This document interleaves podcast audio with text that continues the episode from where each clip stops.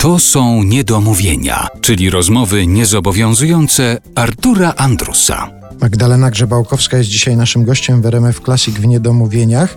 Jeszcze wracając do tego, jak ludzie reagują na twoje książki i na przykład opowieści o tym, że zaczęli słuchać komedy, czytając taką książkę. Ciekaw jestem, czy jeszcze jakieś takie zaskakujące reakcje na, na to, co napisałaś, do ciebie docierają. Mówię o tym dlatego, że na przykład ja podarowałem jednemu z moich kolegów muzyków twoją książkę o komedzie i zaskoczyło mnie potem to, w jaki sposób on ją w pierwszej chwili wykorzystał wykorzystał. On jako pier... podstawkę. Pod... Nie, nie, nie, nie, nie, nie. Czytał, czytał, ale zaczął od tego, że przeczytał wszystkie fragmenty, które dotyczyły Zbigniewa Namysłowskiego w tej książce. No po prostu ma A, jakąś... Super.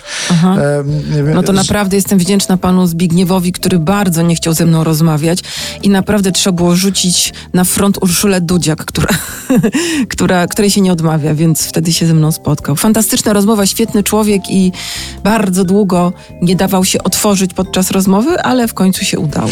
Ale docierały do ciebie takie e, sygnały, że jakieś zaskakujące wnioski ludzie wyciągają z tych twoich książek. W jakiś sposób zaskakujący reagują nie tak, jak sobie wyobrażałaś nawet. Z Beksińskimi to jest tak, że zaskakujące wnioski ludzie wyciągają z ich życia, zupełnie inne niż mnie wychodzą, ale chodzi o to, że ja staram się nie podawać żadnych rozwiązań czytelnikowi. Ja bardzo wierzę w inteligencję czytelników, czyli moim zadaniem nie jest powiedzieć, drogi czytelniku, było tak i tak, tylko ja ci podaję to, co się dowiedziałam. No zadaniem reportera, tak jak mówię, to nie jest żadna misja. My nie jesteśmy artystami, jesteśmy rzemieślnikami słowa. Artyści, no to można powiedzieć o poetach, jakichś pisarzach niesamowitych.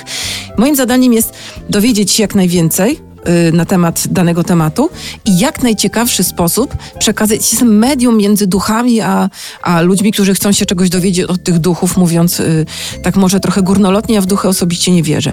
Ludzie przychodzą do mnie i mówią, proszę pani, ja wiem jak to było, dzięki pani książce dowiedziałem się, jak to było z Tomkiem Beksińskim i ktoś mi mówi, że było tak i tak.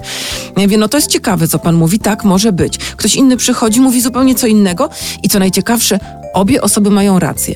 Natomiast jest taka jedna rzecz, że do Sanoka po mojej książce, to jeszcze zanim film był, no bo film oczywiście przyniósł jeszcze większy, więcej sławy yy, Sanokowi i Beksińskim.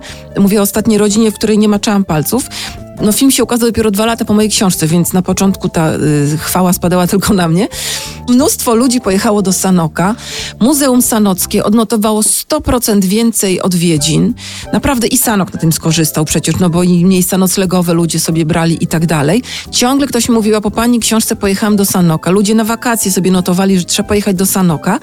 I nawet pan dyrektor, który, y, pan Wiesław Banach, y, dyrektor muzeum, który nie jest hojny, jeśli chodzi o pochwały, powiedział mi kiedyś, że jego zdaniem Sanok powinien dać mi tytuł honorowego obywatela tego miasta. I ja w ogóle nie będę protestować, proszę Sanoka. I pomnik obok Grzegorza z Sanoka na przykład. No ja mogę stać na przykład koło Zdzisława, bo tam jest pomnik Zdzisława. Tylko, Je, że... Jeszcze Szwejk siedzi na ławce. Tak, tylko właśnie jedno mam pytanie. Dlaczego ten Zdzisław jest taki niski? Zdzisław był bardzo wysoki, ma 1,90 m, a on jest tam mniej więcej mojego wzrostu. No to wiesz, że 1,90 m brązu to to jest budżet miasta. No to tak skrócono po prostu o 30 centymetrów.